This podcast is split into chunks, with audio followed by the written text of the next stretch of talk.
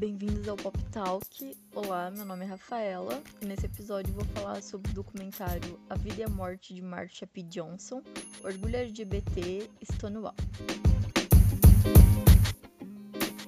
Eu vou começar me apresentando. Como eu disse, meu nome é Rafaela e eu sou discente do curso de História e minha inspiração para esse podcast, na verdade, o motivo de eu ter criado esse podcast foram dois. Primeiro, que a gente está num período de quarentena, então eu estou com muito tempo ocioso e eu preciso fazer uma mídia digital para um trabalho avaliativo da matéria de história dos Estados Unidos.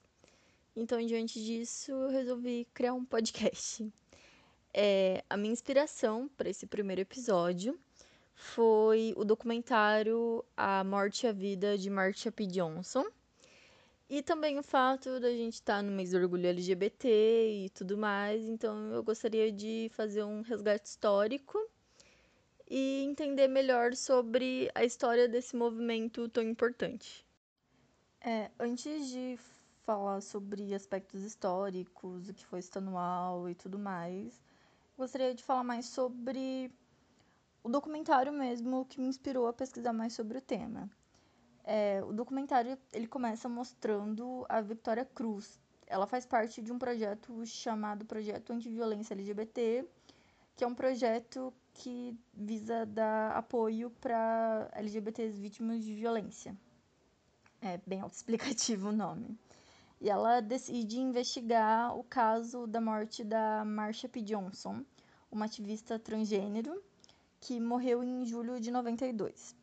É, o corpo da Marsha foi encontrado num rio e, segundo a polícia, a causa da morte teria sido suicídio, mas nem a Victoria nem os membros da comunidade acreditam nessa versão. Então a Victoria vai atrás de realizar uma investigação sobre qual teria sido tipo, o verdadeiro motivo da morte da Marcia, provavelmente assassinato. É para fazer essa investigação, a Victoria vai atrás das pessoas que conheciam a Marcia, a família, os amigos.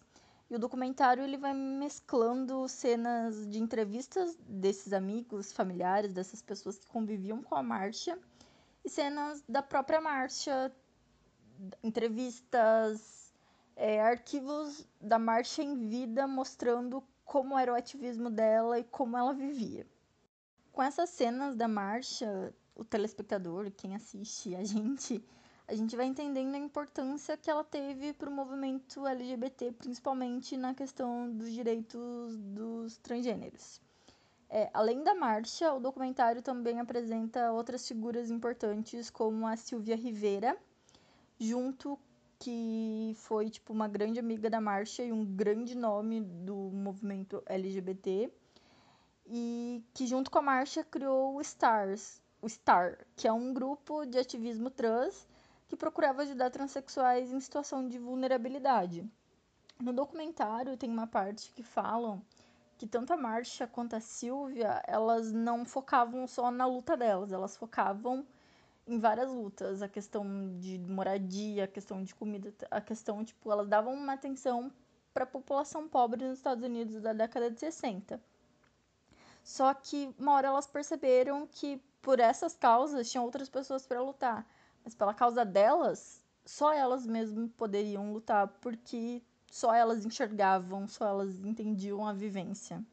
Outro ponto que o documentário aborda é, a importância e o protagonismo que transgêneros, drag queens tiveram em Stonewall e, ao mesmo tempo, a exclusão que essa sigla teve dentro do próprio movimento.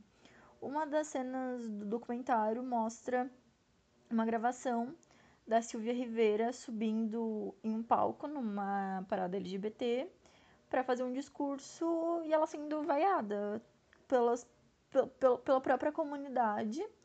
É, ela fala no, numa, numa das cenas do, do, do documentário que não eram as, as transgêneros e as drag queens não eram bem aceitos, pois, segundo os membros da comunidade, eles representavam estereótipos dentro da comunidade, o que, entre aspas, manchava o nome da comunidade.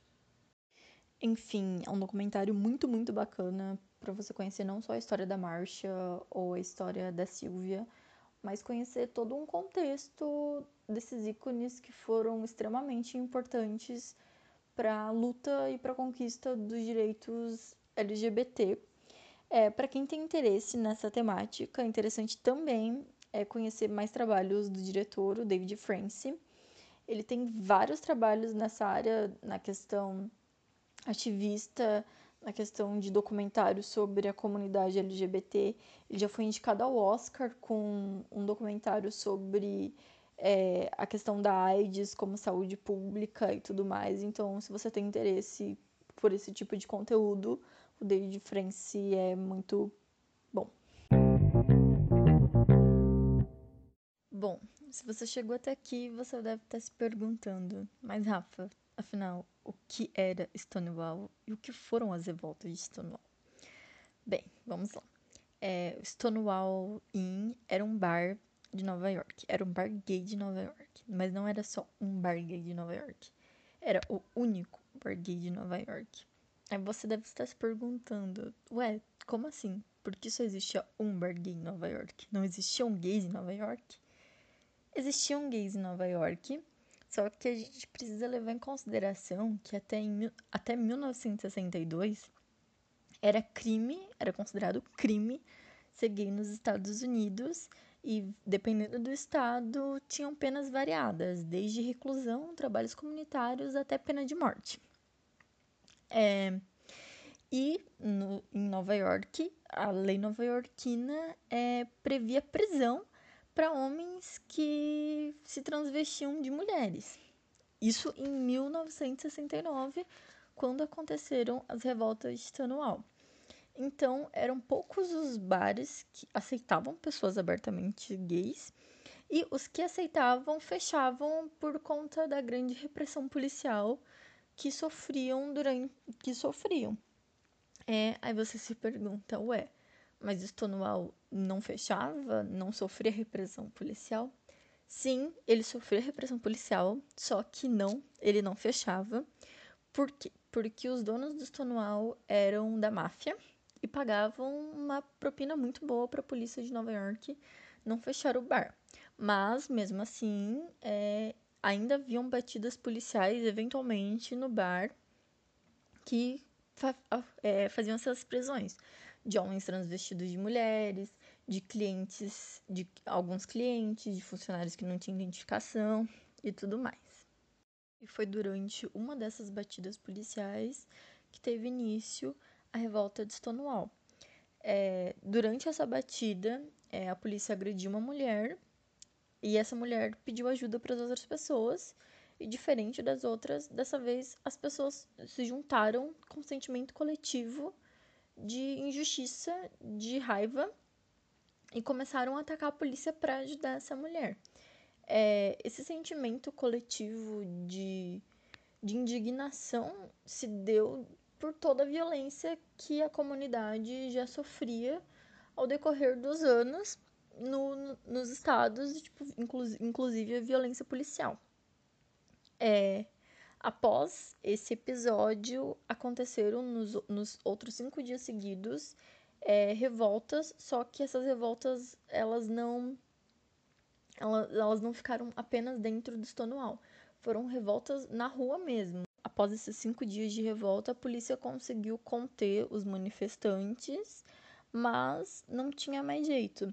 É, o movimento de luta pelos direitos LGBTs, ou gay power, como, como eles chamavam, é, já tinha nascido com um protagonismo transexual e uma militância como a de Marsha P. Johnson e Silvia Rivera. finalizar esse episódio, eu gostaria de fazer algumas observações. A primeira observação diz respeito às mudanças no contexto dos Estados Unidos na década de 60. É, a década de 60 foi uma década de profundas mudanças políticas, sociais e culturais nos Estados Unidos. Teve os movimentos contraculturais que se opunham ao American Way of Life, teve a questão da guerra do Vietnã e principalmente, que diz respeito a, ao movimento LGBT, teve o levante de vários grupos em busca de seus direitos. É, o movimento pelos direitos civis da população negra, a segunda onda do feminismo, toda essa questão. Então, isso com certeza também teve uma grande influência nesse, nesse início da luta LGBT. A observação que eu gostaria de fazer diz respeito à questão da homossexualidade ao longo da história e como a historiografia aborda essa questão de gênero. É, a homossexualidade é intrínseca à sexualidade humana. Então, existem registros de homossexuais no ano 7 a.C., no período minoico. É, só que a gente precisa entender que cada tempo lê uma sexualidade de uma forma. Então, não devemos cometer anacronismos e projetar a nossa vivência do nosso tempo em outros tempos. Então, os anos 60 liam homossexualidade de uma forma, na Grécia Antiga eles liam homossexualidade de outra forma, então a gente precisa entender isso. É, a historiografia, ela começa a, a, essa questão de debate de gênero nos anos 60, justamente, com a questão de, de uma historiografia cultural. E quem tiver mais interesse sobre esses assuntos, essas questões, é, eu vou deixar toda a bibliografia que eu usei para gravar esse episódio na descrição aqui, se você tiver interesse. Tem vários artigos legais. E é isso. Se você chegou até aqui, muito obrigada. Esse episódio foi muito legal de gravar. É, compartilhe. E é isso. Beijos e até mais.